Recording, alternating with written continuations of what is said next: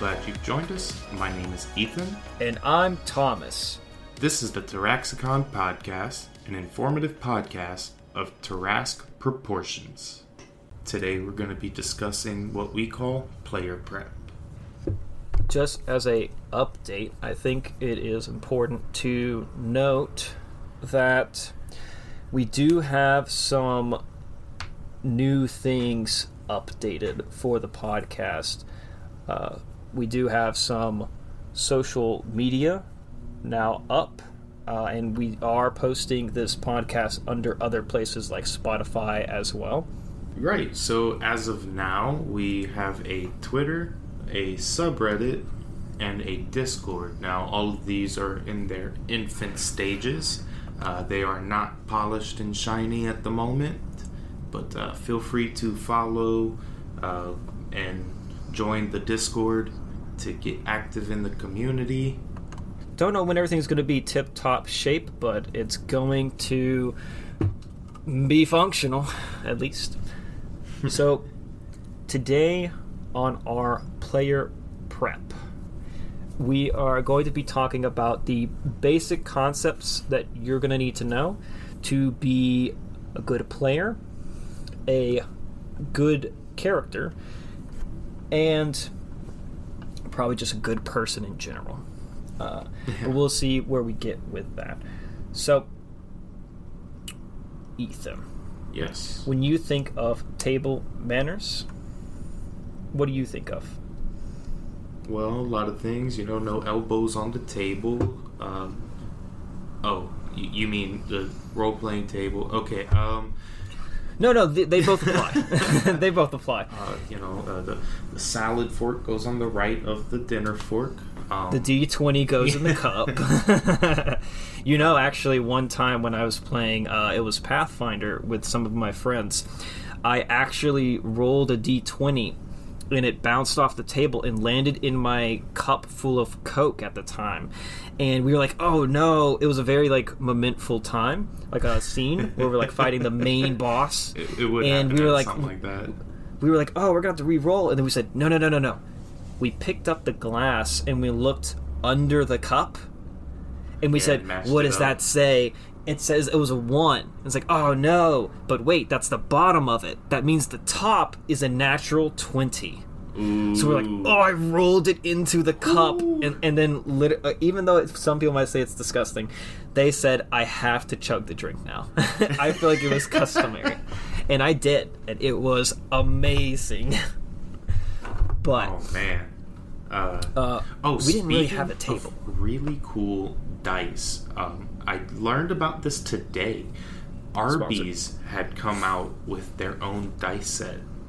really, Yes, and it had little cowboy hats in it. Apparently, Oh they had uh, re-released them pretty recently, but they're already sold out. So, Damn.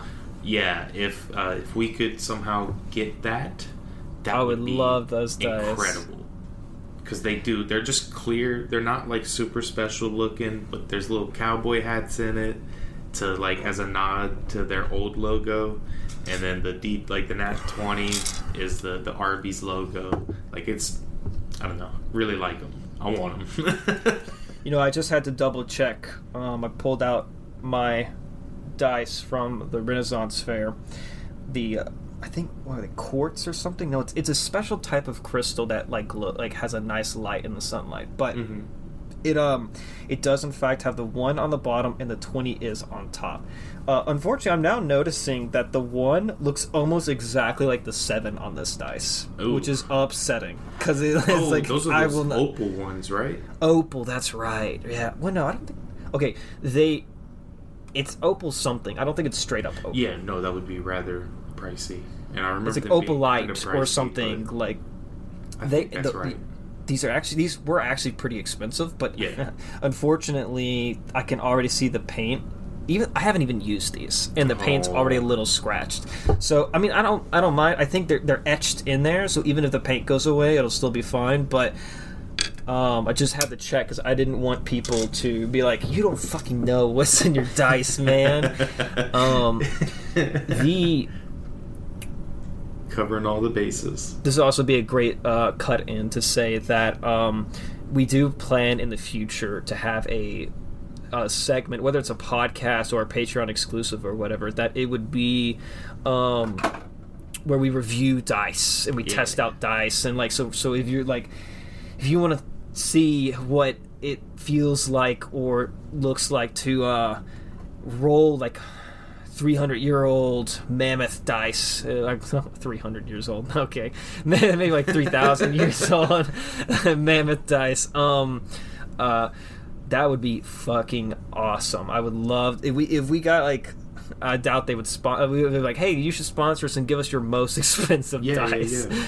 that would be great. Uh let's make that happen. So love for one's dice is another core value of being a good uh, player. If you go to the table and you disrespect your dice, uh, or someone else's dice, that's some that's some downright rotten stuff, man. Because I've had someone throw my dice before, man, Ooh. and it is, it is, mm, Yeah. Boy, Man. touching my dice, bro. I don't even know Oh, if it's like the touching my dice because you know. I, I don't really care if you touch them. Go them. ahead, borrow the d6, rogue. You know, I don't want to watch you roll your two d6 uh, over and over and over. Uh, you know, that's fine, but throwing them like that's disrespectful. But speaking of uh, that, one of the things of a good player, you know, having table manners is respect. Uh, respecting everybody that's at the table with you, and um, you know, respecting their time, respecting the fact that they are coming together to play this game with everybody to have fun. you do need to respect people, especially if you're playing with like your friends and the DM makes a ruling and you don't like it and you want to like you know complain about it at the table at the time. It's like, man, you know that that dude just spent however long preparing that session and also you know i know a lot of people find dming fun but it's it'll never be to the extent that like playing sitting back relaxing and playing a game of d&d Yeah. will be so it's like you got to respect the time they put into that if the, in their like that position um To be fair, I feel like it's fun in its own way. yeah it, it it is it's fun for me and um i guess that's uh something we'll talk about in the future but uh, as a player you want to definitely have that respect for your friends and for your dungeon master and the players at your table um another thing you're going to probably want to do, which is probably going to help out with being respectful, is you're also going to want to be patient because while you're respecting someone, you need to respect their time. And if your friends are doing something that might be taking a little too long, in your opinion, if you just want to go ahead and kill the bad guy, but someone wants to role play out their interaction, uh, if you just kind of cut into that, not only are you going to ruin their fun, but then it's probably going to cause some problems for you at the table as well, and you're not going to have as much fun. And then now every not now everyone's not having fun. So it's always and you don't know if you let them speak, it might end up doing something really great. It might work out for you in the party, and it might be a more fun and entertaining time. I know that I have DM'd people before that when you let them do their thing, they'll either do two things. They'll either do it so well that it'll be worth it, or they'll fuck it up so bad that it'll be hilarious totally and it's it. it's gonna be totally worth it for you, even Yeah. if it's not worth it for them. So it's always good to be patient with them.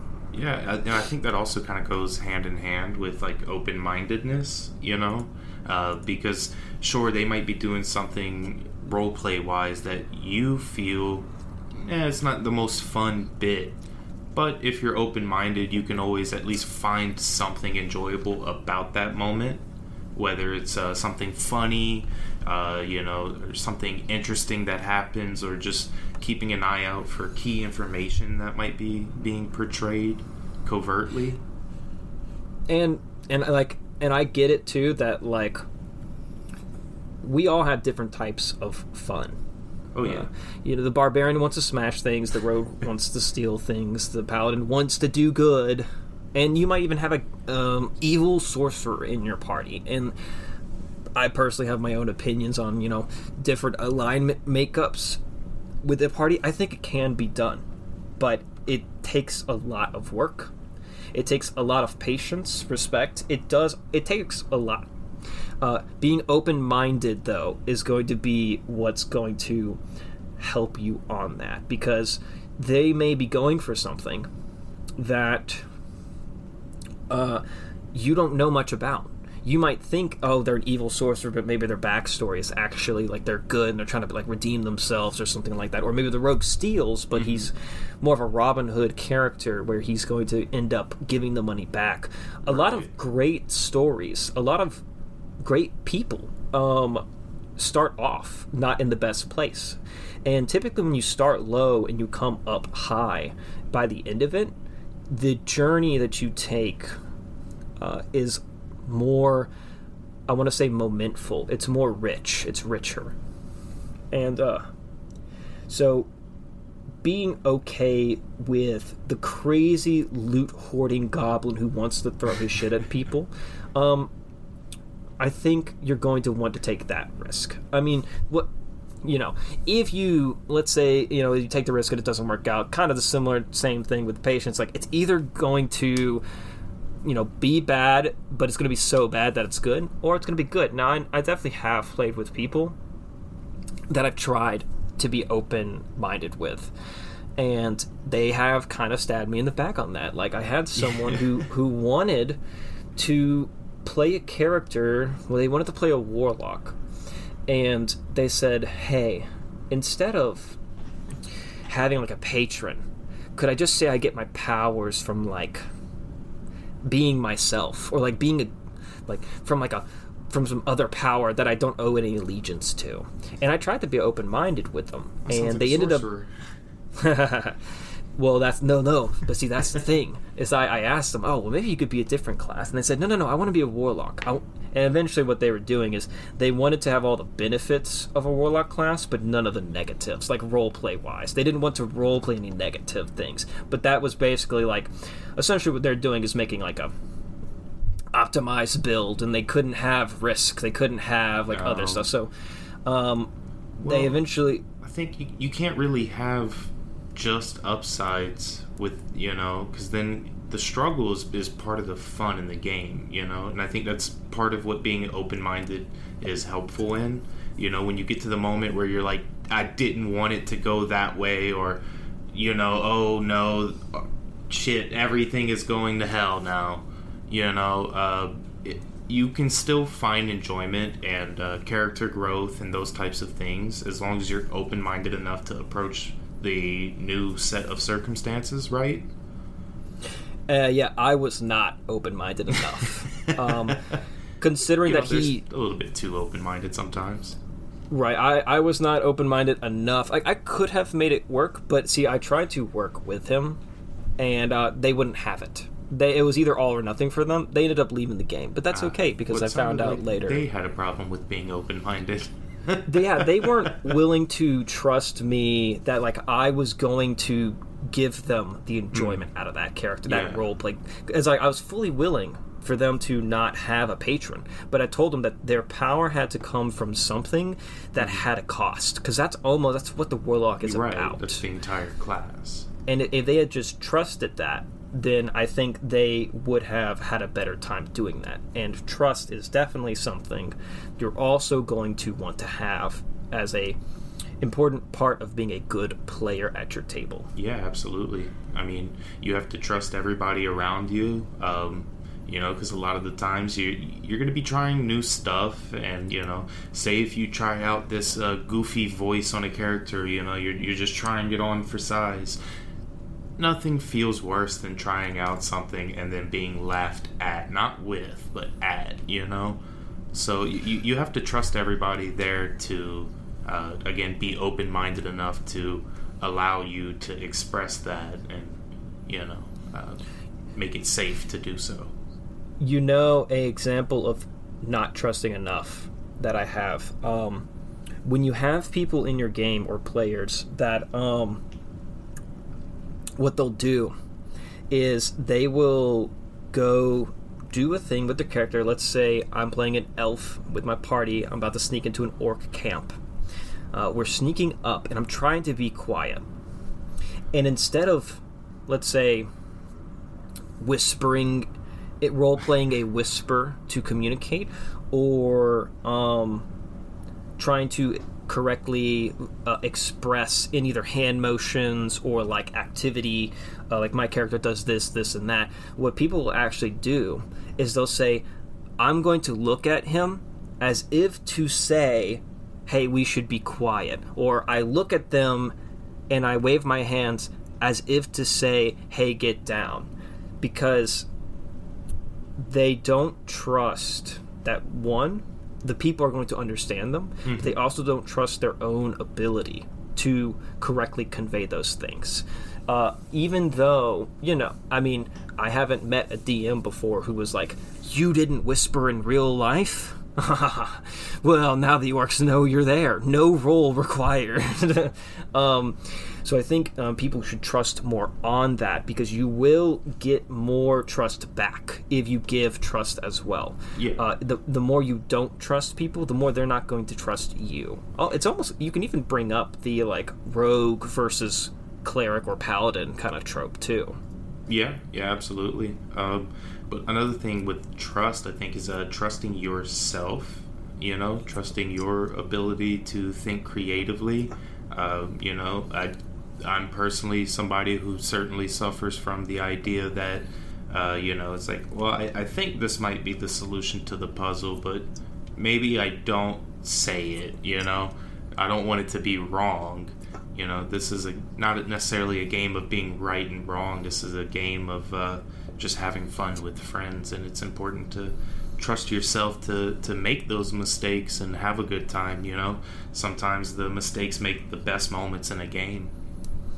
And the good things that come from all of that, let's say, you know, you're being open minded, you're being respectful, you're being patient, you're trusting your friends, they're all doing the same to you. What do you get out of that? Well, now you have the freedom to pursue what you think is fun. You mm-hmm. are fully able to go out of your comfort zone and your friends in turn can too. And once you you actually will start learning more about your friends and how they play games when everyone is now in a comfortable space to just take those risks and be like themselves. And a, a lot of why a lot of games in my opinion are, get stale is because people are kind of afraid of leaving that comfort zone. Yeah, I mean, absolutely. Uh, you know, it, it, can be kind of a daunting thing, which goes back to all of the other things we, you know, the values that we've already discussed. That uh, you should have the trust in your friends to, you know, uh, make you feel safe whenever you're, you're trying something new and outside of your comfort zone again so you can make the goofy voice or you know you can make the the mistake or you can make the the roll call or the role play decision that might not seem like the best decision for the group, but it is certainly uh, in your character. You know, not necessarily the uh, you know doing it in a manner that's completely detrimental to everything, but say if your your character's a, prone to kleptomaniacy, you know, yeah, uh, get outside your comfort zone. You know, steal from the general and, store here and there, or uh, just for no reason spill all the things on yeah, the floor yeah, and the have the other have the workers clean it up and make the NPCs' lives a living hell. I mean, you know. haha you yeah kick them uh, push them over point at them and make sure you laugh so that the dm knows that you're a terrible person yeah, yeah. Uh, but a lot of the things that you talked about uh, do kind of tie in to a underlying point of uh, commitment. Uh, you do have to commit to those things. You have to yeah. be willing to take those risks. If you're not going to take those risks, uh, other people will see that, and they're going to in turn also not take risk. Right. Uh, I mean, and that's kind of I don't know. That's the spice of life. If you're not out there taking risks and doing things, you're just kind of just you're all sitting at a table watching a movie. Yeah. Uh, this is something I like to quote to uh, Ethan all the time. Uh, is that like you are active in this world of role play, combat, exploration, Mhm, mhm. uh, you are experiencing this thing with your friends where you're all just, if you think about it, you're all just sitting at a table for like four hours, eating food, drinking drinks, just saying shit, you know? And if you start thinking, uh, uh, I guess it kind of loosens you up when you think of it that way. It's much easier to commit to those things uh, when you are dedicated to making sure that, like, it's okay to take those risks. It's okay to commit to this thing that you're not sure uh, is going to Yeah. Fall work flat out. or not. right. At, at least you took the chance. It's better to do that than to have not done it at all. Right. Another thing I think with commitment, uh, as you pointed out, you know, some sessions can be four hours, some are longer, some are shorter, but everybody that has decided to play has made the commitment to slice out that part of their busy schedules to play the game. So it's important to, in my opinion, commit to the game in the sense that you're showing up regularly. If you're gonna be out, you know, I'm not saying it's, you know, like a job, give a two week notice or anything, but try to let them know in advance, you know, hey, uh, I'm not gonna be able to make it, and things like that. Uh, it'll go a long way, and I think also kind of ties back into that respect bit because you should be respecting everybody else's time that they've committed. Yeah, and if you and like you know, just kind of like what you said, uh, if you can't, you know, I'm assuming this is you're not with a bunch of strangers. Now, Right. we, these rules still all apply to like strangers because obviously you don't know them. You want to put your best foot forward, but with your friends, like at the end of the day, they're your friends. They're gonna understand, or they're not really your friends. Uh, there might be your more of your acquaintances, but um, com- you deserve commitment equally the, Right. uh, to the same that you put in. So if you are showing up on time, or you you know you can't make it, so you're telling them a week in advance that you can't make it, uh, and then you have someone who just kind of shows up When he last minute like when they feel like it doesn't remember what's happening doesn't um doesn't here's a here's a good one uh, which many people are familiar with. When in combat doesn't know what's happening until it's their turn. Yeah. like you you deserve someone who's also going to commit to, to paying attention to those things as well. So assuming you know you and your friends are listening all to this at the same time uh, let's say you're all doing all of these things. Your you know commitment you're out of your comfort zone you know everyone's all on the same page you're all great. What is the end result of that? It is going to be imagination at its purest and its fullest Yeah, and I, you know, ultimately, in a game where everything is made up, imagination is truly the the biggest point of being a good player. Is uh, exploring your imagination, using your imagination to come up with creative solutions to things. Because, uh, as we pointed out before, this isn't quite like a movie or a video game. There's not a set way of doing things. You can tackle a problem from almost any direction, uh, be it you know straight up we're kicking the door down and, and going in, um, or we're, we're going to talk to the local mayor and and try to drum up guards, or you know however you We're- feel like doing it. we're gonna spend the next four sessions planning out how we're gonna break into this place only to find out the door's been unlocked the entire time. but yeah if you have all these things and everyone's on the same page you finally will get that opportunity to actually kind of experience this beautiful game that you thought you were playing up until this point. But once you start opening up to your friends and you all start understanding and respecting each other and taking these risks all together um, this you get to see what it's really about. You get to f- you get to that extra. You get to peel back that layer of D and D, Pathfinder, uh, Starfinder, Mouse Guard. Anyone with Mouse Guard out there? Um, and you get to just let your theater of the mind kind of explode, and you get to experience and be creative with all of these things. Uh, anything you want to touch on that before uh, we move on?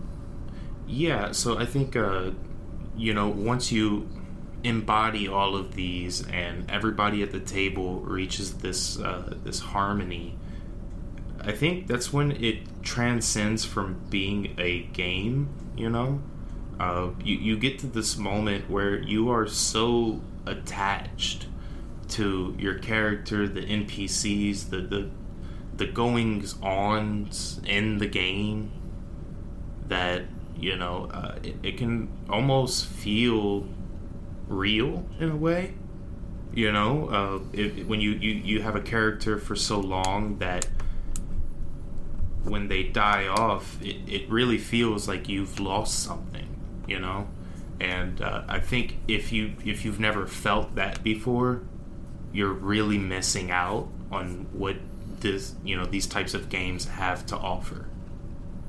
And if you think on top of that, there's plenty of examples out there of tables that do this almost perfectly. And I mean, you already know them, but I'll just say, I mean, two very big ones. You got Critical Role. Mm-hmm, mm-hmm. You got Dimension 20. My personal favorite.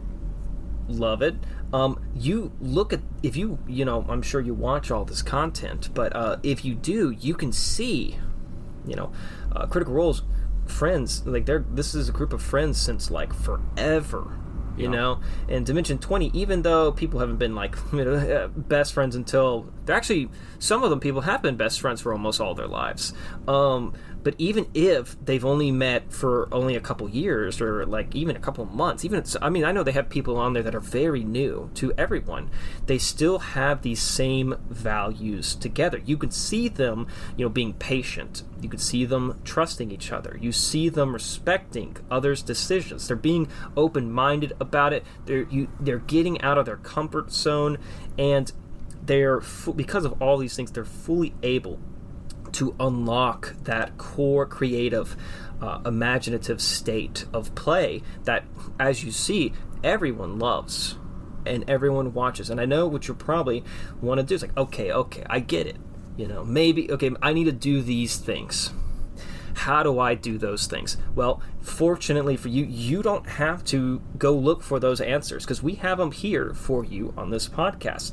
Um, the main thing all you have to do to, to get your friends and yourself on all of these things is you just need to communicate. Yep. Um, and in communicating you need to be able to share cooperate with people uh, give off criticism in a way that's not going to be you know uh, taken as hey i don't like you in particular. Um, you know, I think criticism is probably one of the, the harder parts to manage in communication, both in and off the table. Uh, personally, I like to use the Oreo method, where you tell them something that you like that they did, then you give them the the criticism. Uh, you know, obviously don't word it harshly, and then you follow up with another compliment. I think it's a, a very digestible way to intake criticism as well as uh, give it out and I think it, you know it's healthy to have criticism. Um, mm-hmm. You know, it, it, helps you grow as a player, as a character.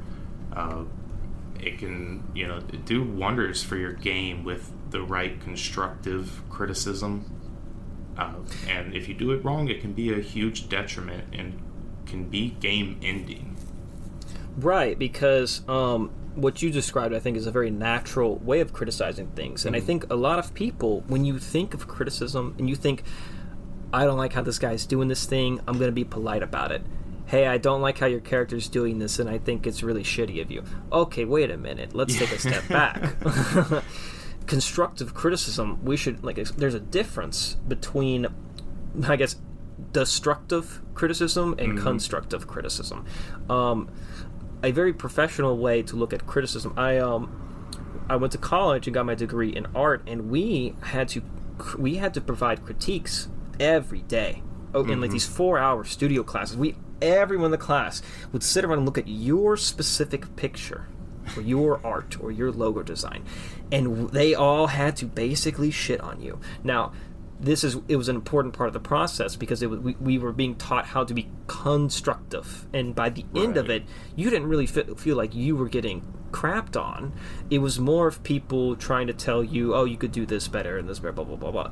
This is all to say that an easy way to approach constructive criticism is you can offer uh, words of encouragement. You can offer things that they do right, that you like, similar to your Oreo method. Uh, when you want to be, I don't, I guess, not when you want to be negative per se, but when there's something you don't like, there's an easy way to say that, like, I think you could have done this better.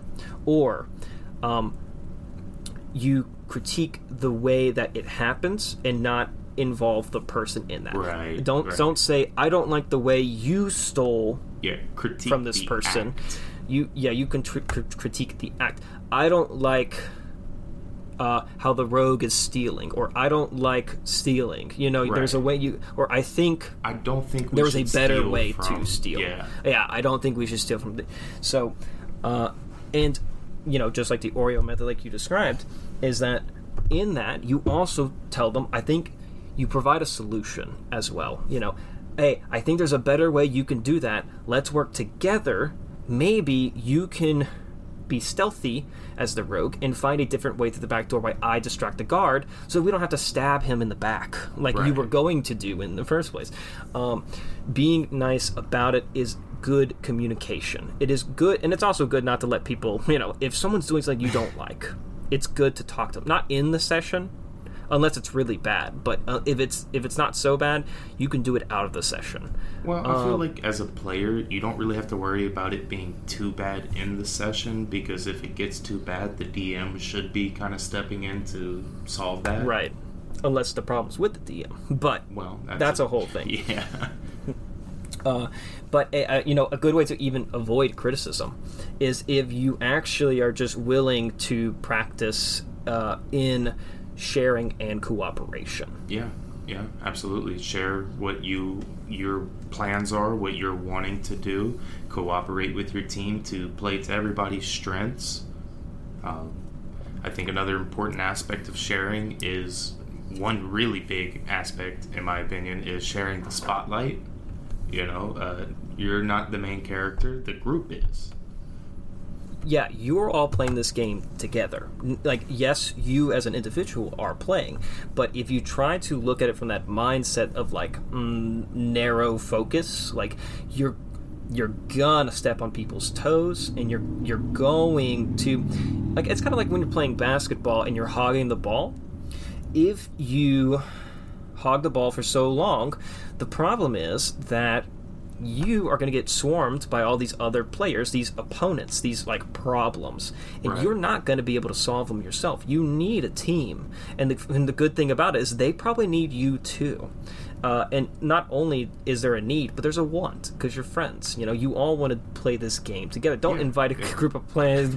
don't invite a group of your friends to play a video game and then make them just watch you play the game. You know, it's like playing like Super Smash Brothers, and then like um, you just like, hey, watch me just solo all these people, and they're all just standing. They're gonna they're gonna quit. They're gonna leave. You know, and, th- and then you're gonna be like, what, what was wrong? You didn't but I was having a good time. yeah, I w- but guys, I don't know. I was having a good time by myself.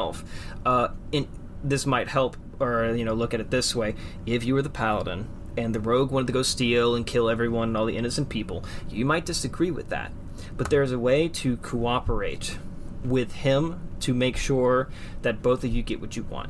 And if you don't, if you just outright um, reject him, well, they're probably going to go kill all the people, but then they're also going to be upset at you. Yeah, Uh, but and if they instead, you don't can cooperate people, with them. They're definitely going to be upset at you. Like you could probably say, "Hey, look, we can do all of this, but let's not kill anyone." You know, and yeah, even you know, and you got to look at it from almost like a, a meta standpoint. I know your paladin probably wouldn't want to do that, but your best, your you know, this is your best friend you're playing with, all right, and like ultimately, it's about both of you having fun. So you're Yeah. sharing the spotlight, but you're also sharing the fun in that too. Uh, Yeah, well, Another- I think a big point in that would just be compromise in general. Uh, Mm-hmm. You know, be willing to compromise. Understand that there's a difference between you as the player compromising and your character compromising themselves or their own values. Uh, you know, because ultimately the game will end and you still have to live in the same world or, or friend group even as the Go to the bowling alley. table, you know so it it very much can you know have a resentment build in the game and that and that being taken outside of the game And, you know, there is another factor of this that we haven't talked about yet, which is that we're talking as if you are butting heads with your friends, uh, which is true. This happens all the time in these games. But there are also those people who are too scared to take those risks, or who are too reclusive, too I don't want to say antisocial. I think uh, what what do you call it? Shy? Um, introverted shy introverted that's the word i'm looking for uh, very introverted and they, they don't they don't want to take that risk walk the plank jump off into the pool you know Right. uh, and then if you notice that uh, you know you don't need to criticize them but obviously sharing and cooperation would be important with them but you do also probably want to look at communicating words of encouragement to them Yeah, absolutely. Uh, I think it also is good with uh, sharing. For instance, you know, you share the spotlight to them. You you toss them the ball. You know, if you will. Uh, well, I think we should possibly do this. So and so, what do you think? Yeah, uh, and when they see that you're interacting with them, technically, even if they don't want you to, they kind of feel obligated to. Yeah, but yeah. you know, you're being a good friend. You're kind of giving them that little push they need. But let's say they don't want to be pushed. Uh, you can just wait and be patient with Yeah. them. And if they do something, anything positive, you know, uh, if they take that little bit of step, you can support that. You can, you can either, you know, communicate that outside the game or in the game. But let's say you're outside of the game. Uh, someone does, uh, oh, I, I want to push the guy into the water. Hey, that was funny. Or, oh, dude, that's a great idea. Let's do that. Yeah. Um, you know, being, you know, it's cooperating. But um, by expressing that to them, they're going to feel better about it. They're going to feel more comfortable in that space. And that way, let's assume you have a guy who's butting heads with you. You got that under control. But now you got this person who's very shy and introverted. Well, now that you're encouraging them in very polite, respectful ways, you're not forcing them to do anything they don't want to do. Um, then now you're going to have a party that's more cohesive, and you're going to be able to actually focus on, you know, on the values of what makes a good character. Um, now you've got let's just say you've listened to all this advice and you took it to heart perfectly uh, and you're communicating with all your friends. Now that you're all focusing and you've like completed um, being these good players good people uh, now you can focus on being good characters. Because i feel like that is an important thing to note. You it's really hard to be a good character if you're not being a good player. Absolutely. Oh yeah, absolutely. I think uh, being a good player is kind of the the foundation you build the castle on, and if that foundation is sand, you know the proverb, uh, it's not going to be good for the castle. But never heard of that what's that from Mm, I don't know. Uh, Oh, I don't know. Never heard of something about pillars of salt. I don't know. Oh, but uh, yeah, no. So you know, being a good character involves, in my opinion, uh, one of the most important aspects would be player character separation.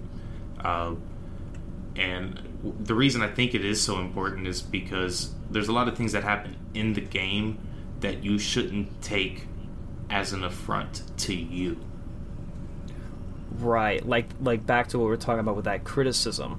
Mhm. Uh, you know, someone. Let's say um, we're talking to you as if you are the one engaging in all this. Let's say you're receiving. You're on the receiving end of this, and someone wants to criticize constructively uh, your character. Hell, they might even be destructive about it. They might even say something rude to you. Well, you that you would have to understand that they might not be saying that about you.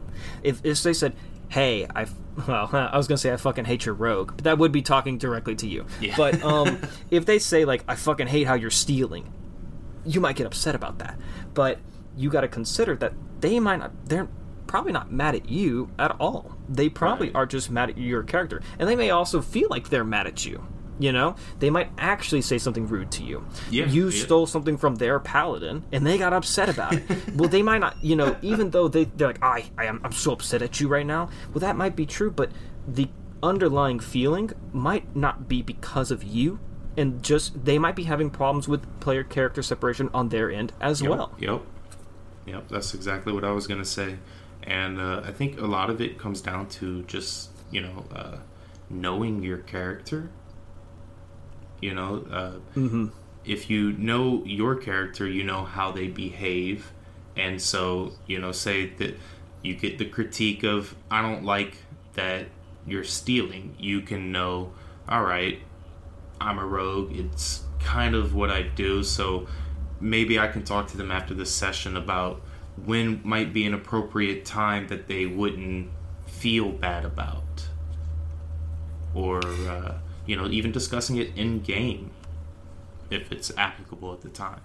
And yeah, on top of that, it might be um, for a reason that they might not be una- they they might be unaware of. Let's say the DM texted you and said, "Hey, this is a secret, but you know that this official, this ranking noble, has a letter that you need to steal." So that you can help your party find out who the bad guy is. But this is a secret. Only you know this. It's part of your backstory. Mm-hmm. Well, so you know your character, and you're going to have to know how your character will act in that. Because maybe you as a player, oh, I want to communicate this to the party. But knowing your character, would your character do this? Right. Uh, would would you would would the DM want you to communicate that to your party? You know, they texted you, told you it's a secret, so you probably shouldn't. But uh, there also might be a way that, you know, I'll just go stab the noble. well, is that what your character would do? You know, what about their backstory, their bond, personality, ideals? Well, maybe you want to do that, but kind of back to our player character separation. Maybe that's not what your character would actually do. So it's always good to know your character, and not even for this uh, role play reason, but even mechanically. yeah, Uh, absolutely if, mechanical. if you could have been stealthing this entire time as a rogue, let's say you didn't know rogues were supposed to be stealthy. Uh, let's just say that that's what you think. Um, you, knowing your character would be a great thing in this situation. It's always good to read up on your abilities, what your character can and can't do, because it would be crazy for the barbarian to boast that "Ah, I'm actually a powerful wizard, and the player thinks that too, not just the character, the player too. And so you go this whole time, and then the player is like, "I want to cast a spell," and then they can't, and they're like, "Well." This was my whole backstory. Well, you should have known your character. Yep. Uh, this works both ways because while it's good to know your character, it's also good to know about what your teammates' characters can do as well. Yeah, I mean, uh, knowing your teammates' abilities allows you to set up some really cool slam dunks in combat or even roleplay. Uh, you know, knowing that the bard, for instance, is a bard of eloquence. Uh, you know, some 5e stuff here. Uh, and the bard of eloquence after level 3 can't really roll below a 10 on a persuasion check. Knowing that would be useful and uh, that's as simple as just talking to your teammates to get to know what they're able to do. And uh, if you knew that, then you know perhaps the paladin who has proficiency in persuasion would still go, okay, I'll leave it up to the bard to handle. You know, and uh, it also works for the rogue too. I don't remember what level it's at, but they also get that ability where any skill that they're like proficient in, or maybe Right. it's expertise, um, they can't roll below a ten as well. Reliable so, like, if you need something stolen or pickpocketed, or you need someone really stealthy, it'd be really, it'd be really weird to be in your party. And while look, uh, it's, I'm all for breaking class stereotypes, but if you're in this very important mission, and you have a friend who's invested in this character, in this rogue to be very stealthy, well, not only should you think logically and be like, okay, well, hey, look, let's send the rogue because that's kind of what he does, but you're also allowing your friend to. It's almost like sharing. You're giving them that that spotlight. Uh, you are allowing them to have purpose in this game as this super stealthy uh, rogue. Yep. Hey, Ethan. Yes. All right. Uh, quick pause. I was gonna open a drink. I just wanted to give a pause there so that we can cut it. Okay. Hashtag don't cut it, leave it in. Cracking a cold one open with the boys. Where I'm just like, quick pause for the so we can cut it, and then we just leave it in. and now that we've made the joke, we can. yeah. Uh, that's right, guys. You thought, well, we thought it was going to be left out, but it's actually left in. Uh, we like to have fun here, and you know the whole core concept is helping you have fun too. So we're all in this together, baby. So, um, by knowing your teammates' abilities, knowing your character, and being able to make that distinction between your player character, you know, separation. Uh, what does this get you? Well, this allows you to invest more. It- It's almost like you get to help the DM out now. Yeah. You get to invest in the lore of the world, uh, or invest into the game in general. Yeah, and so that one, in my opinion, is really important, um, especially because you know we go back to those core values of a good player with your imagination, everybody being in harmony and and interacting.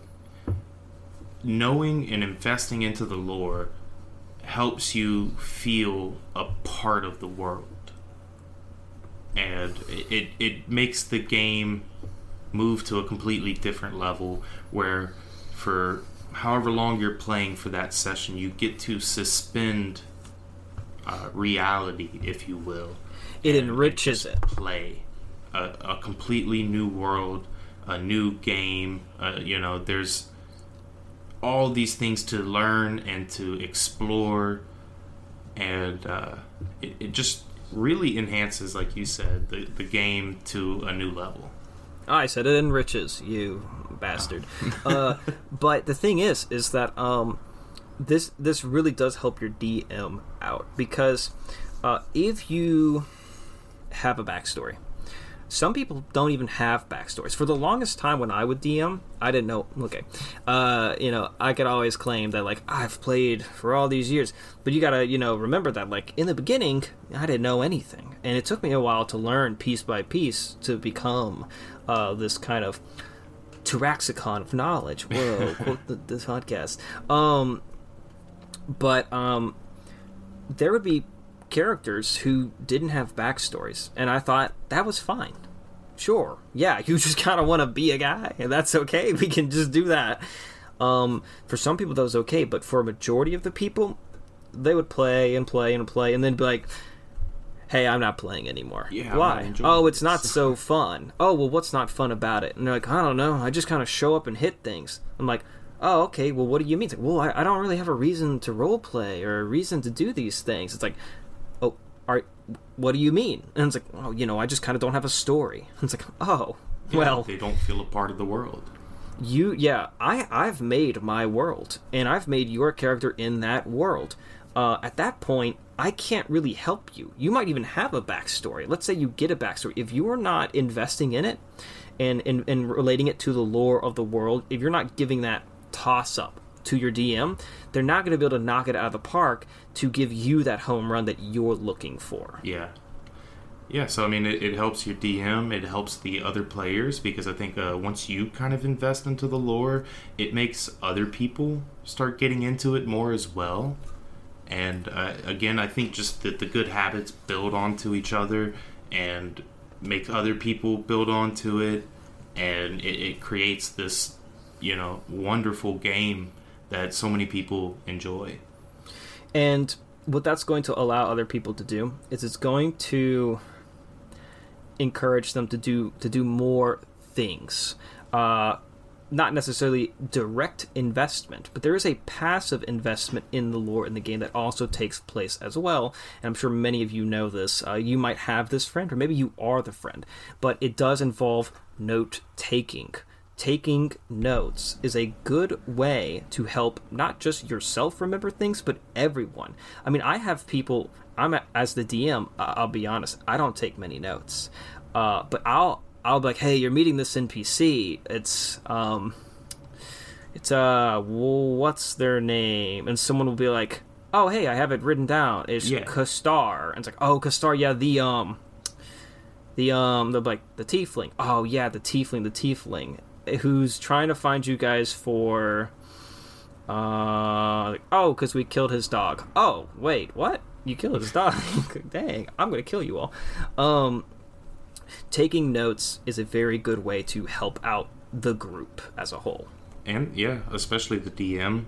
Uh, you know, it helps uh, with the DM being able to kind of focus on more uh, just creating the world around you, explaining things more, and uh, they don't have to worry so much about, oh, what was this one guy's name that they've met, you know, uh, three months ago.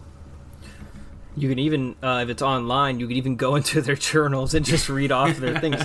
Uh, but to be fair, um, this does also apply the other way around. Uh, you'll want to take notes because it's also going to show your DM that you are taking this seriously. You are Yeah. listening. He might say, "Oh, you've now found the ultimate villain, Calistar," and he says, "Ah, now I'll have my revenge on you all for what you did." And they're going to be like, uh, oh wait, what did we do? And then your DM's gonna be burned out Who's after that. you- You're gonna get a message from your DM, be like, ah, guys, listen, maybe we should all just move on. Uh, when it's almost like uh, if your DM was hitting a ball or throwing a football to you for a touchdown or whatever, you got to make that catch. And if you're not ready to receive that, if you're not ready to make that commitment to catch that ball, it's gonna miss. And when it misses, everyone loses. Yep. Don't fumble Uh, the ball, fellas uh, and ladies. Take notes. this game is not rigged. I well, actually, the game is kind of rigged uh, to an extent. As long, I mean, there's people out there fudging rolls. I know, I know, there's people out there fudging rolls.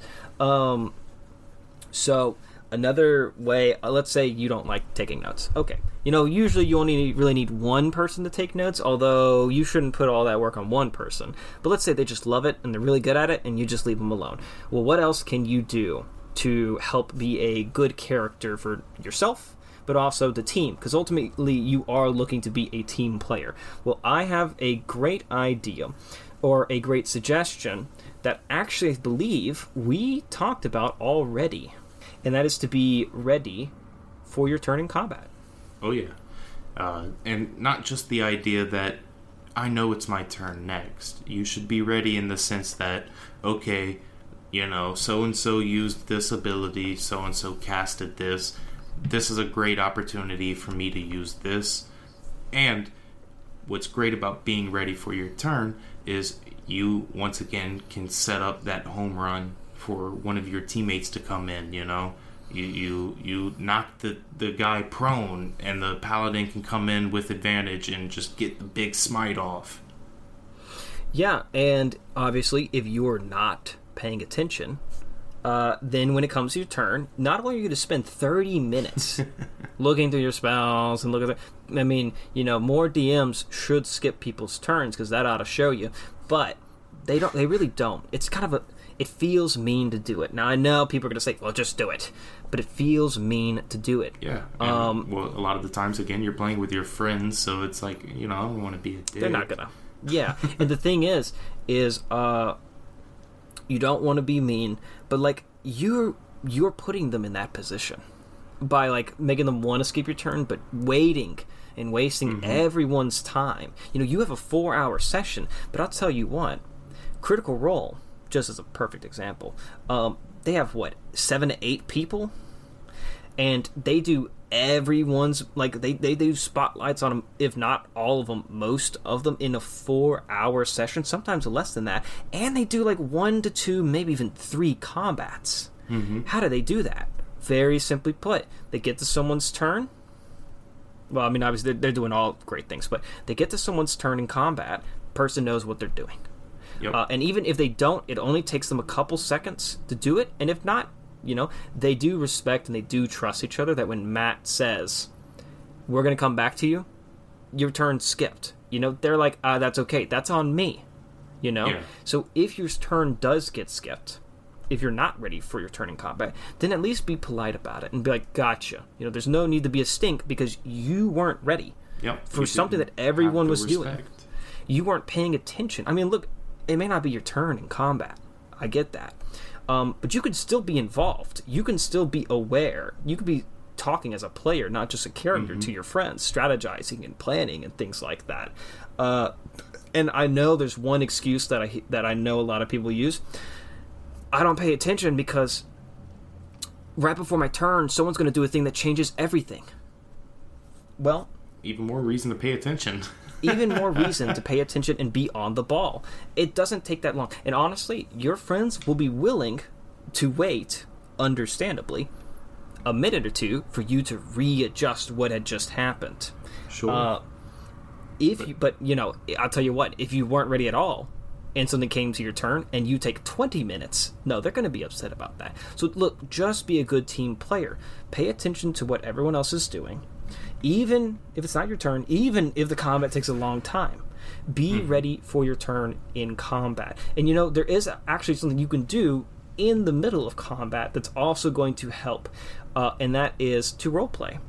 It is another good uh, facet of being a good character, and we'll talk a little bit about how you can roleplay um, better to your character, to you as a player, and for your friends as well.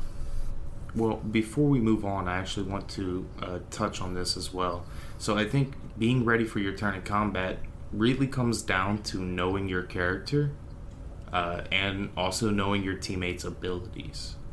Uh, and the other thing I wanted to touch on is not okay. So if you're you're not so ready when you're like levels one through three, it's not that big of a deal because you there's not too many options, right? But once you start getting into higher levels and you you get all of these options available to you, it's super important to be ready. Because if not, combat encounters at that high level are going to take absurd amounts of time away from actually playing the game.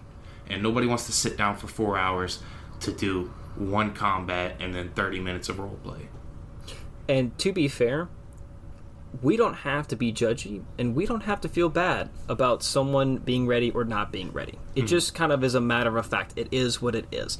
If you, let's say, you're trying to do good and unfortunately you missed it, you weren't ready for your turn in combat. Let's say that they're not going to skip you. You have to figure out your stuff. Well, now the best thing you can make that up to them is to find something simple and quick. Don't be trying to find the perfect play. Yep. In fact, you should never be trying to find the perfect play at any point in your combat because when it's not your turn, we already know it. The situation is going to change before it gets back to you. Mm-hmm. Don't try to make the perfect play every turn. Wait to you know have something that you know you're going to do, a, a general guideline, and then you refine it. You get more specific as it gets closer to your Right. turn. So let's say there's four characters. Your turn. You hit someone. Okay, next person's turn he's about to go, you know in general, you're going to hit someone when it comes back to your round. Okay, he goes and he goes to someone else. You're like, okay, I'm to hit someone in this group. Okay, next person, their turn, and you're like, okay, I'm to hit one of those two people. And then, hey, it's your turn. He killed that guy. Okay, perfect. There's one guy left. I'm to go hit him. There's no need to think, oh, I'm to move here. I'm to do this tactic. I'm to make him make this save. I'm to go, then I'm to run back here. I'm to provoke this opportunity attack. And then it's like, okay, next guy's turn. Okay, let me start over. Oh, you don't need to do that because you're going to do that four times. And then when it gets to your turn, you're going to be trying to do that. And people are going to be like, what's taking you so long? Yep. And uh, as you were saying, one good way to kind of be active in combat, uh, even when it isn't your turn, is roleplay because talking is a free action. Well, I, I've actually heard there have been some DMs who don't do that. And I know personally, Interesting. I know personally, I will allow like some talking, Yeah, I, I but not like cut it off after a certain point. But, right uh, and that I, I know i know i will also say uh like oh you've said this but it's not his turn so he's not responding to you until it's his turn. So it's a little iffy but um let's see and let's talk about some ways that overall your uh, role play could help improve or how you can improve your overall uh, role play Yeah, uh, I think one of the biggest things that people miss uh, when they're, you know, role playing a character is flaws. You know, the character flaw is, uh, you know, if, if you think about it in your own life, uh, flaws make up a large part of your personality. And I think if you're familiar with your character's flaws, you can kind of give them a personality, which leads to a voice. You can plug it into their backstory, and uh, all of it begins to make sense, and, th- and this becomes less of a character more of a person that you're controlling and, and playing. And when you're um, doing these things, uh, I know when you make a character, everybody wants to be the Mary Sue. Everyone Mhm. wants to be the perfect character. Well, I have made and I have seen uh, countless amounts of perfect characters, but I could not tell you what my favorite one of all of those would be, except for the ones that stand out, which just so happened to be the people who were either not perfect or purposely had a flaw to balance that perfectionism out. Yeah. Uh, those people, I mean, you could, teach I mean, if, if you just think about it a little bit, you have someone who's perfectly perfect and you're playing a game with them. You go through a whole campaign, they're perfectly perfect. you get to the very end of the campaign, you win, you beat the game. What has this character done? Oh, they were perfectly perfect the whole time. where's oh, so growth? nothing happened. Nothing happened at all. No, there, yeah, no growth, no nothing. Now you can always start out with a perfect character, and then maybe you develop a flaw, or maybe you develop a flaw, and then you kind of that flaw changes, or maybe it gets fixed, or gets Mhm. worse. You know, these are still this makes your character more complex, more interesting, and maybe dynamic. more dynamic. If not for you, or I guess if not for your friends, then for you. Uh, and a good way to look at this would be accents. And no, I don't mean a voice. Uh, I mean little tertiary elements of your character that kind of makes up who they are. Yeah, uh, one of my favorites I've heard recently. Uh, so, my characters in one of my games, uh, they had to impersonate some people, and I made them do little silly things to, you know, oh, I thought, uh, you know, so and so spoke like this, and I would make them, you know, if they're trying to pass off as that person, they might have to talk in rhyming couplets and things. And I think those are just super neat things to add into a character to make them feel like a well rounded person. Yes. So uh, a, a way to look at it is uh, speaking. You said couplets. Yeah, yeah. So that yeah, so you can um and you know you don't need to go overboard. You can keep it to two to three things about your character that make him stand out. Uh, you know, you can say make him walk with a limp. Maybe he speaks in couplets, uh, and maybe he uh, doesn't shower at all. He's just completely dirty. so now you got a dirty, limping, couplet Dr. speaking. Dr. Seuss, Cat in the Hat, motherfucker. Uh, hey, that's a pretty interesting character. Uh, now compare that to another person who's like, oh, I don't have any flaws. Oh. Uh, Interesting. o- Like, that's fun. I guess. And now, in, let's say you wanted to make a, per- a perfect character, it does kind of still apply. Even if you're a perfect character, you're still going to want to have two to three things. You could do as many as you want, but just know that it gets more watered down. Mhm. All right, you're going to want a, a only a couple, a strong, solid three, um, to kind of f- flesh out that character. So even if they're perfect, you can say uh, he's perfect.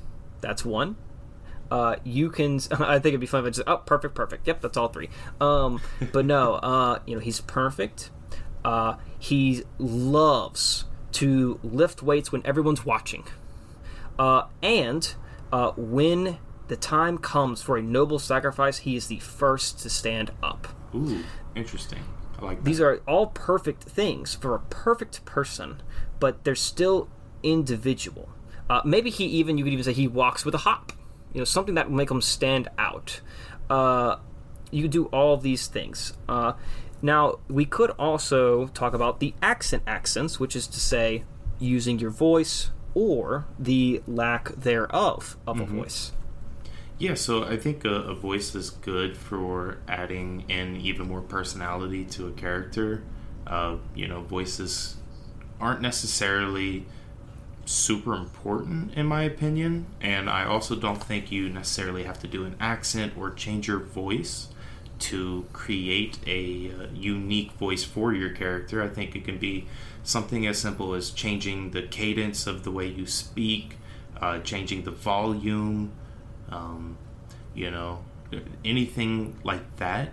But having a different uh, voice, if you will, for your character will make role play a lot easier. You'll feel a lot more in character and uh, allows you to just interact with the world better.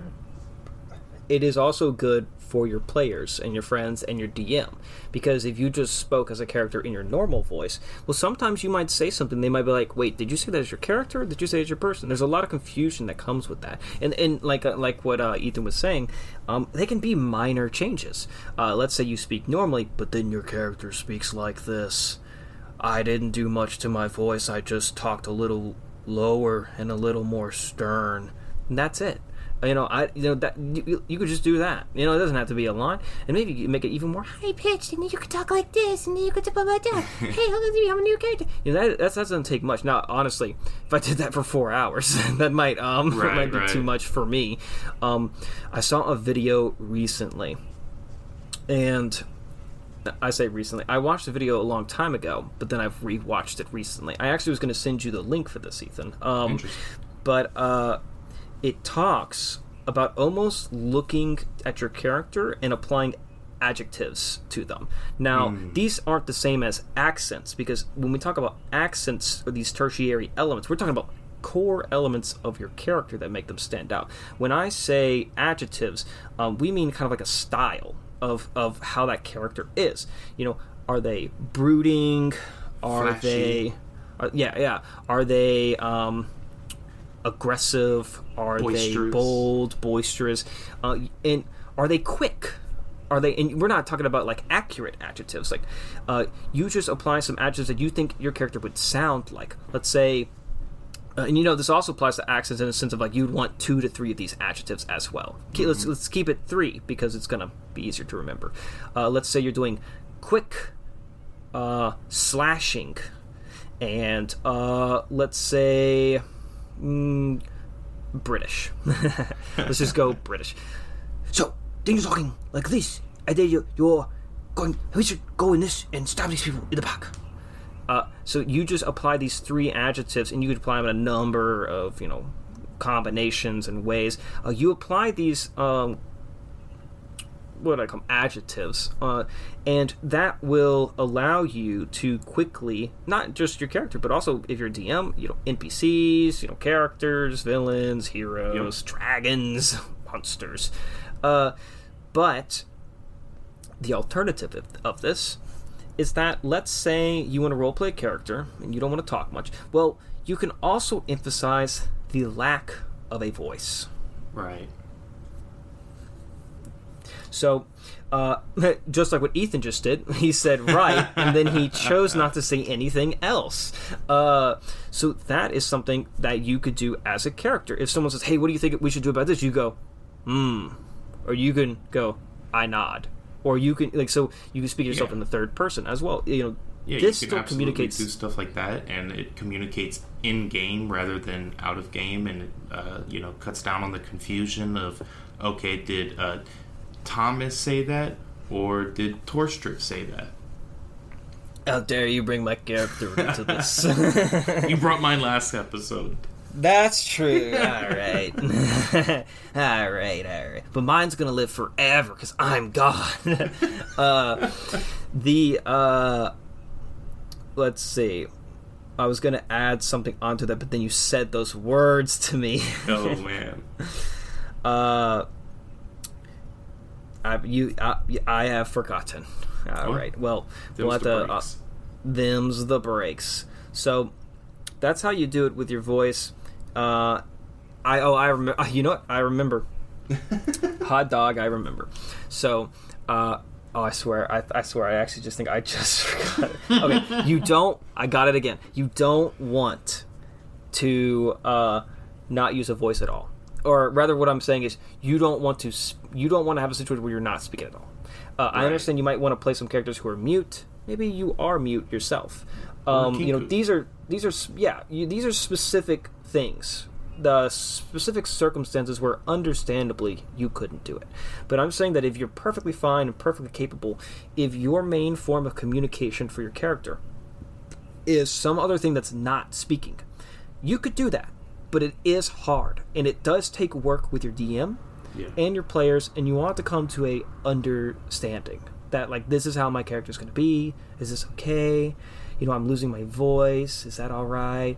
Um and you know there's a lot of things to do but you don't just want to come up in there and uh just like hey uh marcus what do you want to do about this? and you just my character doesn't say anything yeah. You know, Well, you I've could, it's just hard. Right. Um, Um, what I bet you I know the story Yeah, you were pretty sure talking you about. Yeah. Uh, uh, I look at him like Yeah. a porcelain doll. yeah, wow. Yep. That's That- the exact one. That's the that's the with exact doll-like one. eyes. with doll like eyes. Yep, that is the one. Ah, God. Um, Uh, great. yeah. Oh, And then he died. good. so Um, I think another important part of the voice stuff is to remember, you know, a a lot of people will watch or listen to podcasts or you know, Critical Role and these types of things, and remember and don't beat yourself or your teammates up over this. Not everybody's going to be a professional voice actor. You know, some of the voices are going to slip sometimes. Uh, you, you might slip into a different accent entirely. mhm. all the time. But, you know, it, it is what it is. It, you know, It is what it is. You know, uh, on that point, you know, I just did a very high pitched voice earlier. You think I'm proud of that? you think I'll put that on my portfolio? You think when I advertise to voice uh, actor roles, which I don't because I'm not, um, if I put that on there, you, you think I'm doing that? No, no. But is that okay? Yeah. And if I did a character like that, would that annoy my players? Maybe. but uh, I already know I have a specific set of characters in my game uh, that have very annoyingly high pitched noises. They don't even really speak. Uh, and that's fun. And that's fine. Uh, and so if you have a character who's doing those things, or a player or a friend who's like taking these risks and stuff, uh, it's always good to appreciate that uh, that that risk that they're taking to immerse the world, immerse the game you're all playing. Yeah. Uh, even if it sucks, and like like look, to be fair, like yes, some people will suck at doing voices. Sometimes the voice might they might be great at doing voices, but they might do a bad voice that isn't so good. That's okay. You know, that's the character. That's the enrichment that you're looking for when you play this game. Yeah. Uh, another thing that we're all looking for, and I, I would love to talk about this, is some good old fashioned backstories. oof. Part personally, probably one of my favorite things about character creation. And it's the it's almost I would say it's almost one of the things people least do. yeah, in my opinion, it's absolutely the most interesting bit because that's when you first get to start kind of investing into the lore and and you know working with the DM to create this uh, character that's that's going to be implemented into this world and has been a part of it his whole life or her whole life, um, and you know it, it, it's so important to have that because if not then you know what connection do you have to this place Yeah, I have had people um very brazenly uh like hey this is my character okay we're good to play hey, you know how you doing how's your weekend yeah we're all having a good time here um and then I take their character sheet, look over it just just briefly. You know, I'm not a I'm not gonna like take out everything out on them. But then I'll see their backstory section empty. and you know what they'll tell me? Oh, I'm gonna work on it while I play the character. I'm gonna figure it out for myself. Okay, cool. Uh, 20 sessions later, no backstory. Of course. No, no backstory at all. go and update it?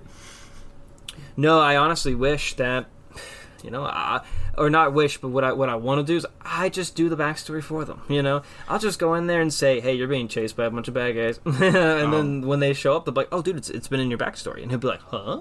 Well, personally, as a DM, I think that's uh, kind of an important thing that we could talk about um, on another episode.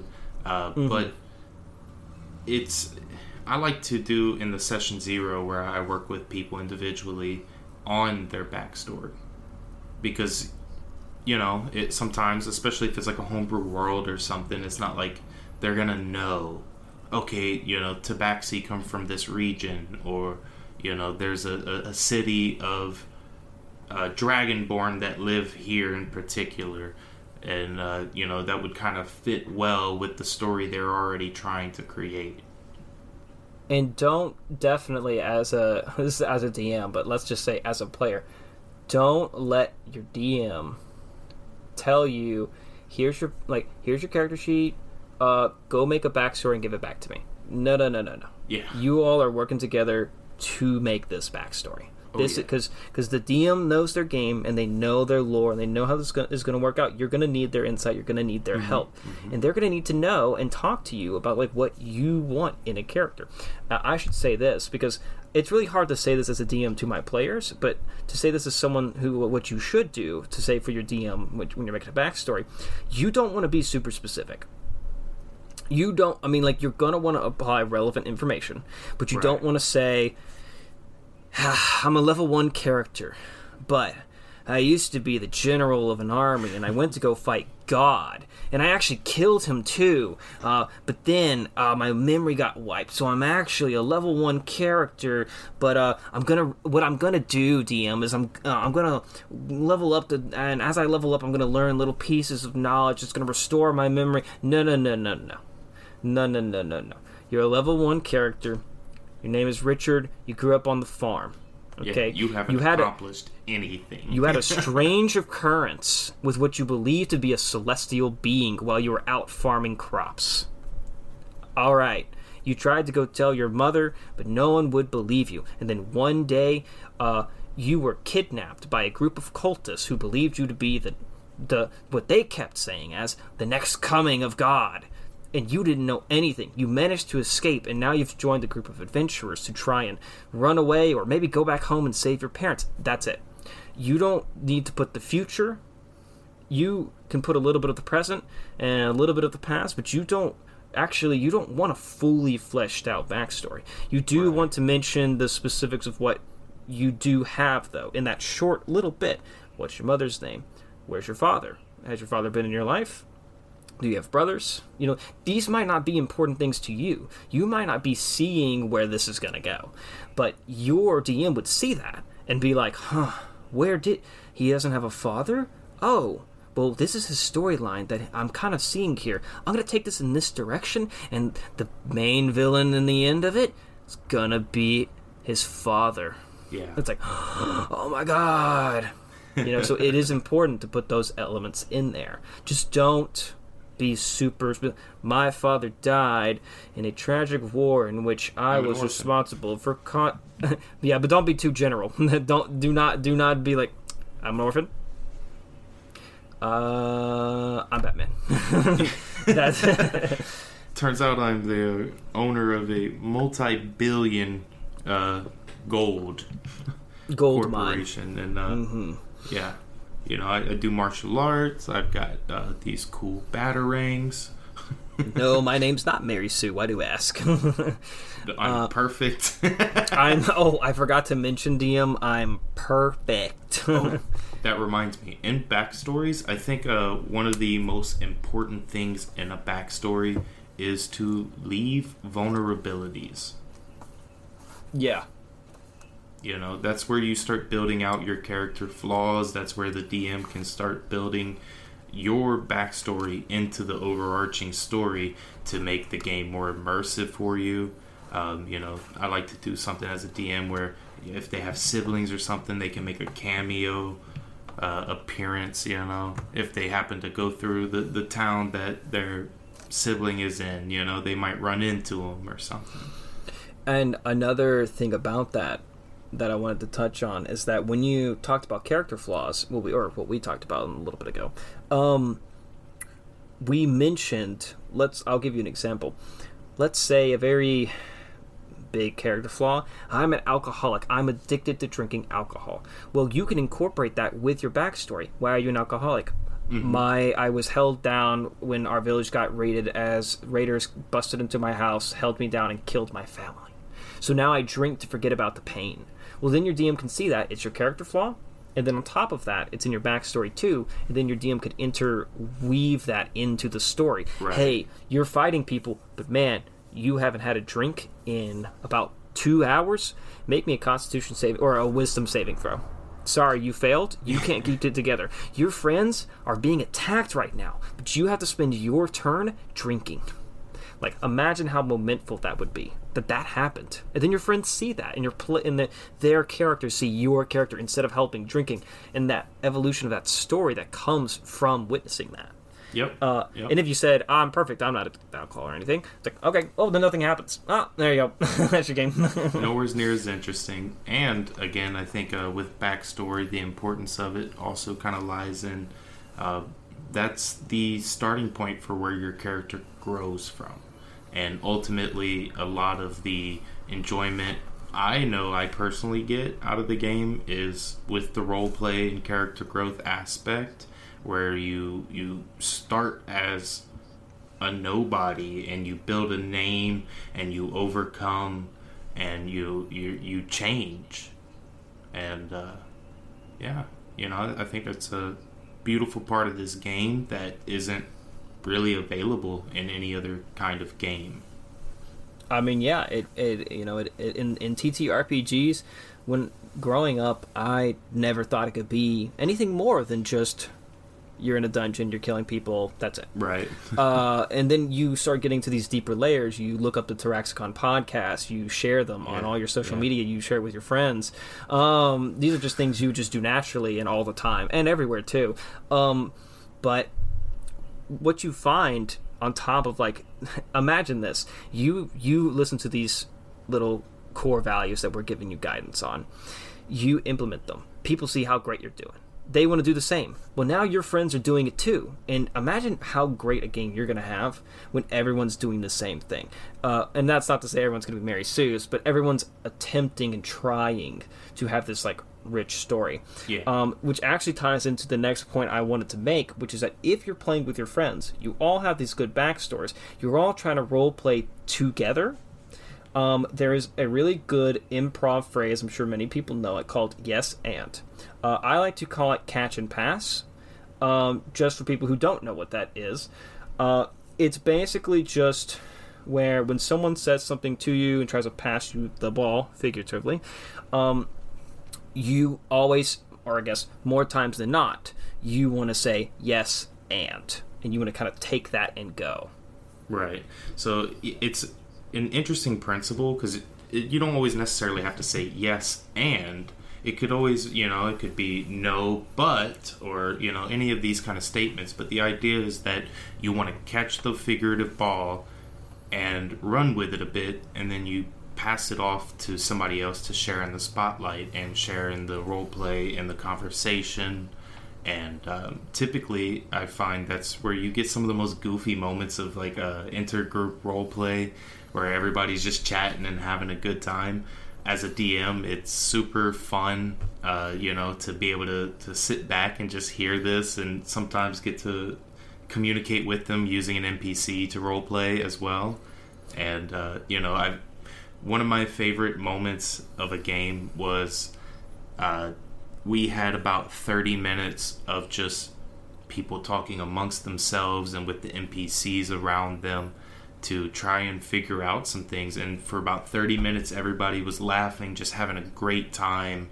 And I, I kind of just got to sit back as the DM for a moment and just chat with my friends and play this game and not have to think about, okay, I got to set this DC. How hard is it? Da da da da. You know, DC 30. makes- Don't have to worry about it. you know they'll fail. Um, makes uh, great moments. You know, I got two things I want to say. Uh, one, another good example of yes and is when I finished talking. Uh, you might have noticed that Ethan uh, said yeah, and then he started talking as well. That was a very good example of yes and with the catch and pass. And uh, I kind of almost stolen the ball in this instance. I kind of cut in, like you know, we've only had one episode, so you know at this point we're professionals. Um, but Of uh, another cool DM tip, uh, or mm, I'll say this is advice for players. You're going to want to do this because it your DM's already working with a lot. I mean, maybe you got a DM who is more lax. That's okay, but uh, it really helps involve them when you're doing this catch and pass hot potato, but you're not really so eager to, you know. I wouldn't say it's hot, more like a cold potato, but mm, not also that. You know, you're gonna want to have it a lukewarm potato. You know, you're going to get the spotlight. Great. You're going to have it, enjoy it for a little bit, and then you're going to try and incorporate people to pass that along, encourage it to keep getting passed, involve other people, so on and so on. But let's say you're getting this all down. Man, there is nothing better than a DM who gets to run a session where they get to just sit there and you guys just talk and do things without anything happening. Or i guess you know things would happen but like without asking the dm about these things. Because if if you were in town with your characters and you all role played and you said let's go to the marketplace district and then we go okay the only thing you need from the dm is him to say yeah you go and then you're there and he describes the scene and then you're like oh hey guys let's go to the store and let's role play with when the dm doesn't have that to, to like navigate that i don't want to say a railroad navigate that path for you to kind of shift and move the story in different ways and you guys are already naturally progressing it you're going to get a very natural game and you're going to get a game that is going to uh, have a more meaningful four hour length, let's say. It's not going to be, okay, it's four hours long, but we only got two hours of having fun and two hours of just questions and asking D- the, D- the DM for, like, you know, DM tips or what we need to do. or you know da da da da. Uh, so it's always good to address that. Uh, so, uh, is there anything else you'd like to touch on that? No, I think uh, I think I said everything I needed to for that bit of the the role play section.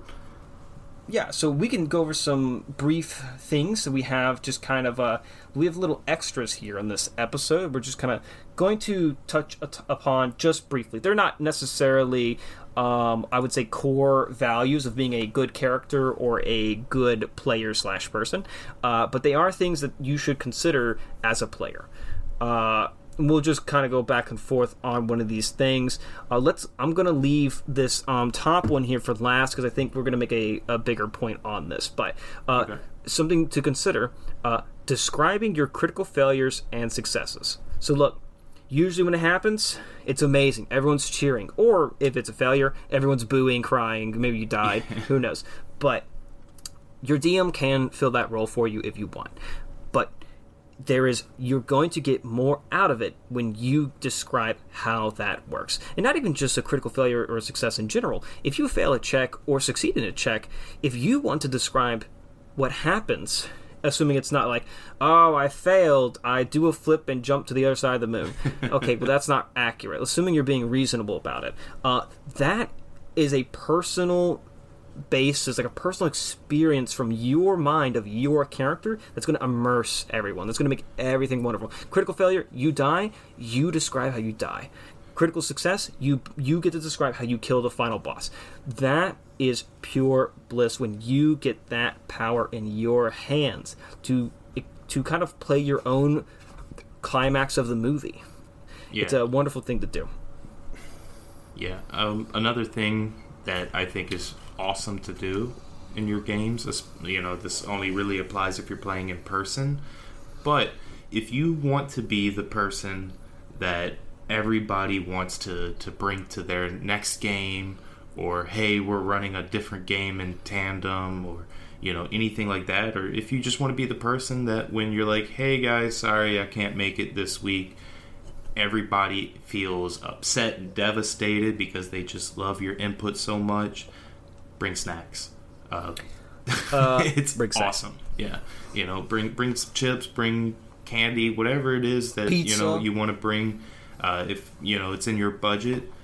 Uh, also, you know, talk to other people about maybe you know somebody else bring snacks one time, Contributing to Da-da-da-da. the budget. yeah, things like that. Uh, but it helps immerse everybody and you know keeps time away from the table kind of to a minimum. Um, you know, people won't have to get up to go get food or you Or know order food halfway through. right that kind of thing. So that's that's always nice to do.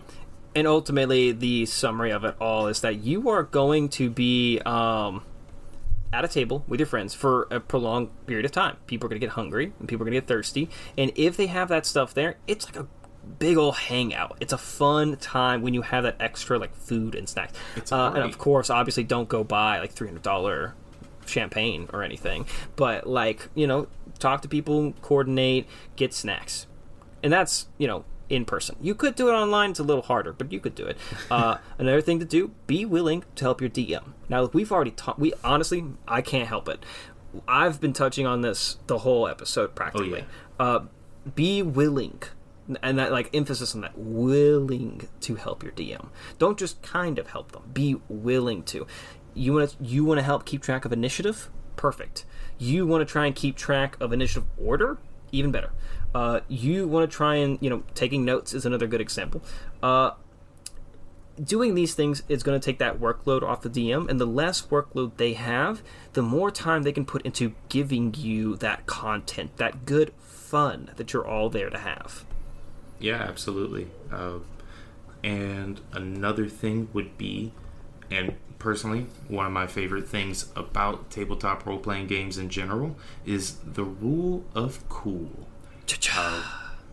When you're doing stuff, you know, uh, this applies for players and DMs. If it's cool, go for it. You know, don't don't do things. Oh, you know, I don't I don't think mechanically it can be done.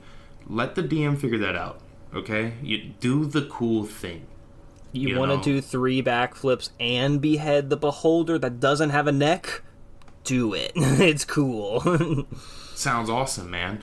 Give me acrobatics check, you know, and then Melee roll. attack, and then a natural 20, then you do it. And then you do it, and you're like, oh, it happened. yeah, and uh, it makes the game just more immersive and honestly super fun because then it feels less like you're constrained to these particular actions that you can do and again you know this this isn't a video game this you can do just about anything Anything. yeah you know rule of cool it's awesome use it Uh, another thing we could touch on real quick is a touch of meta.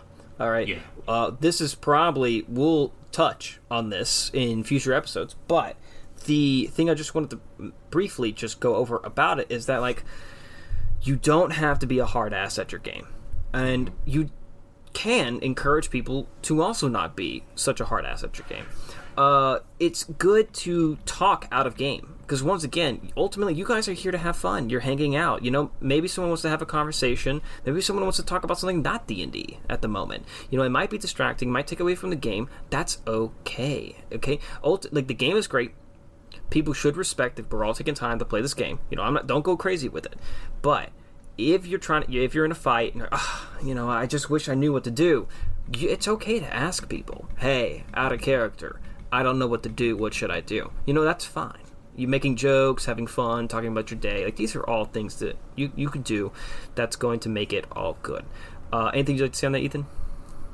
Yeah, I think just for me, metagaming general rule of thumb, uh, it's got its purposes in some instances, but general rule of thumb, just don't do it. You know, uh, if you know that trolls regenerate every round, except for if they've been hit by fire, don't use that knowledge uh, unless your character would know it for some reason. A, a good way to put it is meta responsibly. Yeah, exactly. Uh, the last thing I wanted to talk about here is joining and leaving a game that you're in. Uh, I'm not going to harp too much on this, but some key points to say on this is if you're joining a game, all those things we said about being a good player also apply to being a good person. Make sure you do those things, not just in your day to day life, because, you know, it's always good to be good. Um, but when you're joining a game, you want to be respectful of everyone. You don't know. Let's say you you know you might not know what the situation is, how things are going. Uh, it's always good to join with the knowledge that you are entering into someone's trusted space, a comfort zone that people have made for themselves. So you want to be careful with those things and be respectful. Uh, when you're leaving a game, it's always good to be polite about it. You know, it's just a game. You're having fun. It's just a game. You know, Yep. you you're you're with your friends. Maybe you're even with strangers. You know, hey guys, had a good time. I'm gonna be stepping away for now. It's been fun. Thank you for your time. Uh, of course, you might be leaving for very affirmative reasons that make you angry, and it's okay to have those feelings. But Yep. still, it's always good to be polite, be respectful. If you need to step away, you could step away. Don't ghost people. Don't just, you know, just angrily leave and flip the table, throw the dice in the trash. You know, uh, it's always it's ultimately comes down to communication. Yeah, and I think the only thing I'd like to touch on that with is that uh, people should remember uh, tabletop role playing games are not like pizza. You know, uh, with pizza, good pizza is great, and bad pizza is still pizza. Tabletop role playing games are, are very much not like that. A bad game can be very, very bad. It can be detrimental to people's mental health and well being. So, if a game isn't feeling right for you, give ample time and notice. But there's nothing wrong with saying, hey guys, I don't think this is the type of game for me, and I don't see myself enjoying this, so I'm going to step out now and allow y'all the opportunity to bring in people that might feel better with this. A hundred percent on the money. Uh, so, with all that in mind, there's one final point we'd like to make, which is simply that if you have skipped to the end of this video, uh, you just wanted to see like oh, uh, just right to the end. What's all the good bit? Uh, we have a summary for you. If you didn't read, if you didn't pay attention, maybe you zoned out. That's okay. The summary of our player prep video is that it's all about the social contract, baby. Also, as a, uh, a thing that we didn't talk about at the beginning of this episode, uh, we have created Taraxicon at gmail.com. So please feel free to email us with any of your comments, questions, or concerns. Or if you just want to share something that happened in your game, or even something that, you know, you, some advice you got from us that you felt helped bring a part of your game that, that was super wonderful. You know, we'd mm-hmm. love to hear that kind of feedback. That's exactly what we're doing this for. So, again, please reach out to us at taraxicon at gmail.com. With that being said, thank you for taking a mystical dive into our tabletop lexicon. Join us in the future as we embark on the next episode of Taraxicon.